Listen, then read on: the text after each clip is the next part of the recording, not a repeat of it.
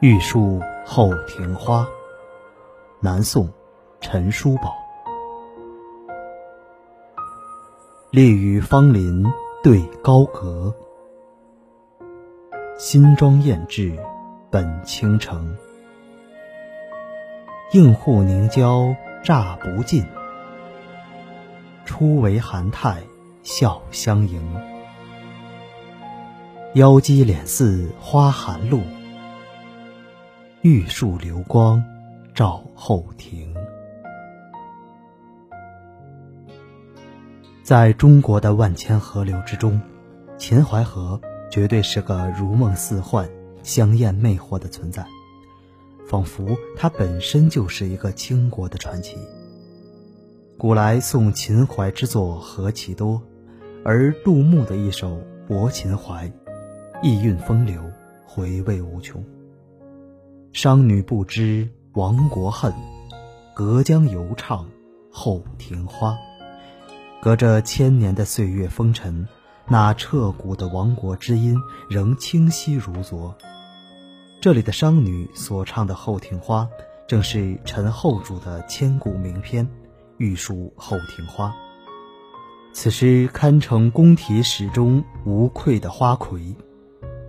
宫廷王府。酒肆花船，凡有唱曲声，就能闻此诗。它的作者陈后主，也正是在这香艳迷离的曲声中做了亡国之君，也因此才引出了大诗人杜牧的这一首《泊秦淮》。而一曲《玉树后庭花》，也成了后世所说的亡国之音。这里需要说明的是，现在很多版本将陈后主的《玉树后庭花》加了“花开花落不长久，落红满地归寂中”，其实这是误传。这两句是湖南卫视电视剧《隋唐英雄传》主题曲里面的两句，并非原作，需要注意区分。宫体诗是一种盛行于南北朝时期的诗歌题材。诗歌追求极致的形式美，注重艳丽的词藻，讲究对偶与声律之美，其中也出了不少有名的诗人和诗篇。而南朝陈国的亡国之君所作的这首《玉树后庭花》，实乃其中翘楚。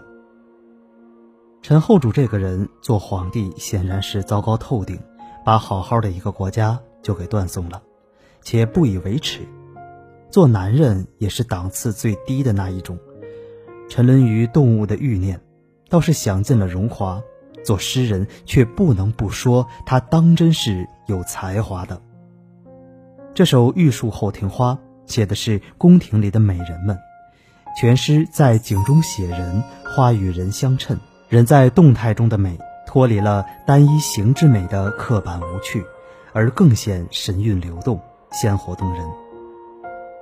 诗歌以艳丽的词藻、梦幻般的意象、精彩有序的构造，为我们营造出了一幅美丽绝伦的宫廷仕女图卷，极富艺术感染力。本诗共有六句，层次分明地展开了这幅华贵图卷。头两句就是对仙境般华丽的宫殿，以及生活于宫殿中当中美人们的一个描述。前一句写景，后一句写人。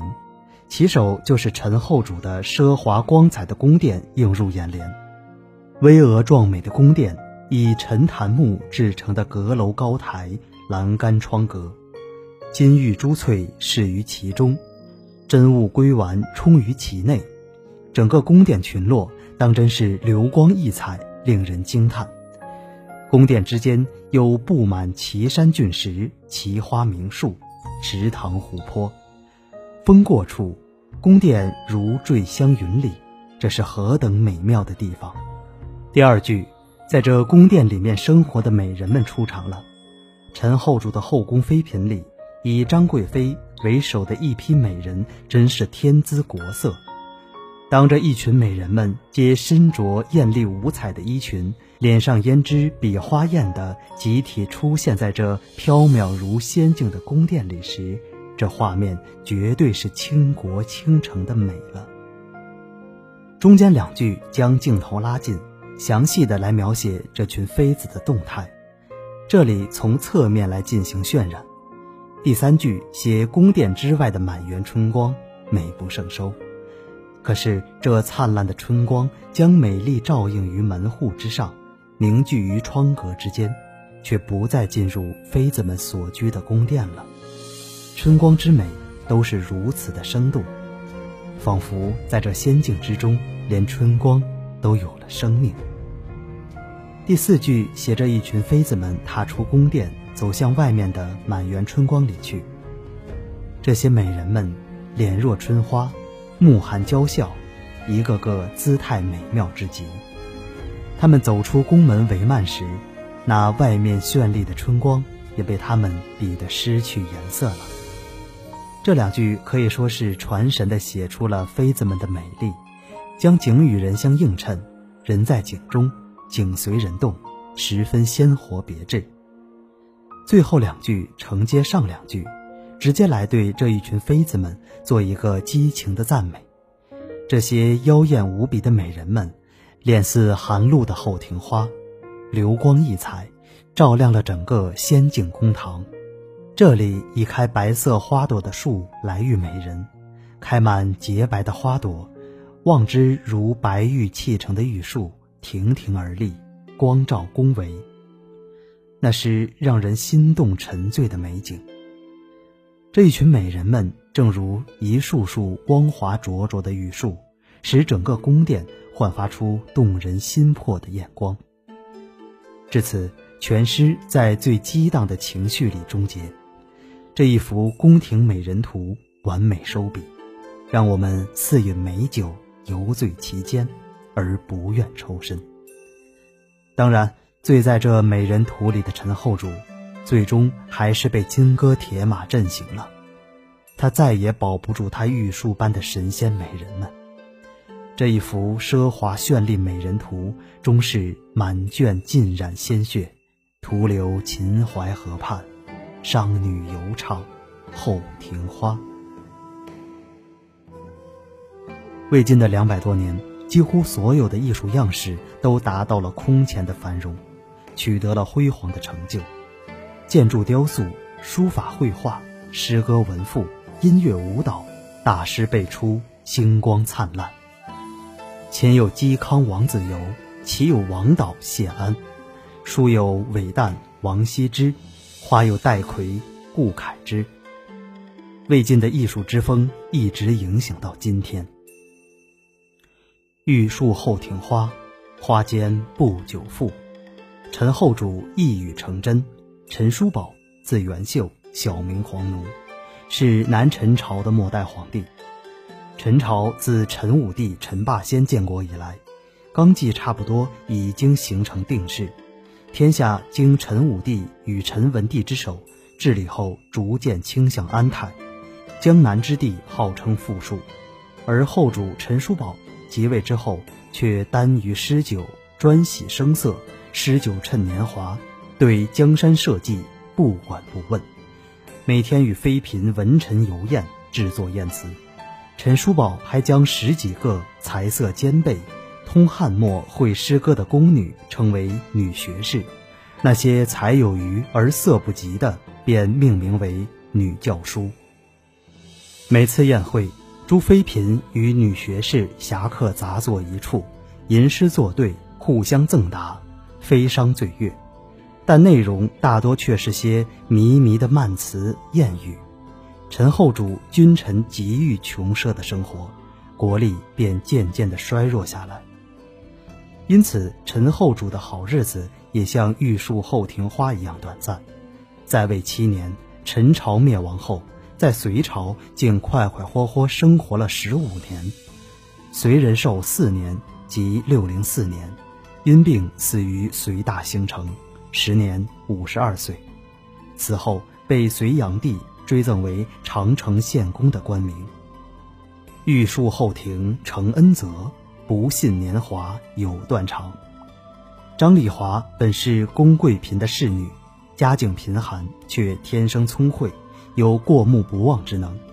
既然能深受后主喜爱，其美态自是不用多言。玉树后庭花。相传是陈后主写给张丽华的诗作，那时张丽华住于高楼之上，远望竟缥缈动人如仙。玉树流光照后庭的窈窕身姿，只为结其阁张飞一人所有。玉树后庭花被谱上曲后，每天都有一群歌者在临春阁演唱，歌声柔美非常，响彻楼阁。陈后主后来念及已故的张丽华，估计也会想起玉树后庭花，以及那些与宫妃为伴的逸乐时日吧。可惜好景不常在，这首曲子和着丝竹，直唱到随军攻入南京。后人能记住张丽华，大多是因为她光见可人的七尺发丝，以及躲藏胭脂井中的狼狈下场。随军终于攻入临春阁，陈后主只得带着孔贵嫔和张丽华匆匆藏身井中，还是被敌军发现。士兵们用绳子将这三人从井中吊上来时，因井口太小，张丽华所查胭脂在井边留下痕迹。故此井得名胭脂。然而国君和宠妃最终沦为俘虏，实在不是件光彩的事。所以这座井除了有一个艳丽的名称，也被称为如井。晋王杨广早就爱慕张丽华的美貌，曾派遣太史高颖前去寻他。高颖却以西太公蒙面，一战答非。今岂可留张丽华为由？在清溪旁将张丽华处斩。六朝旧事随流水，淡寒烟衰草凝绿。如今在南京鸡鸣四处，陈后主诸位妃嫔的丽影早已了无踪迹，胭脂井也已然枯竭，只留下这个香艳而略带心酸的故事，让后人评说。其实，若只是站在政治的制高点来衡量文学，显然是有失公允的。就像这一首被后人定性为亡国之音的作品，无论结构对仗、音韵节律，还是意动意静、鲜活灵妙的艺术表现，都代表了宫体诗的最高水平。美人们不仅有着倾国倾城之貌，接驾时出得帷帐的情态，更是似花含露、玉树流光。不得不说，无论陈后主、李后主、宋徽宗，他们都无安邦之勇，但却有盖世之才。奈何一身诗画情，可怜生在帝王家。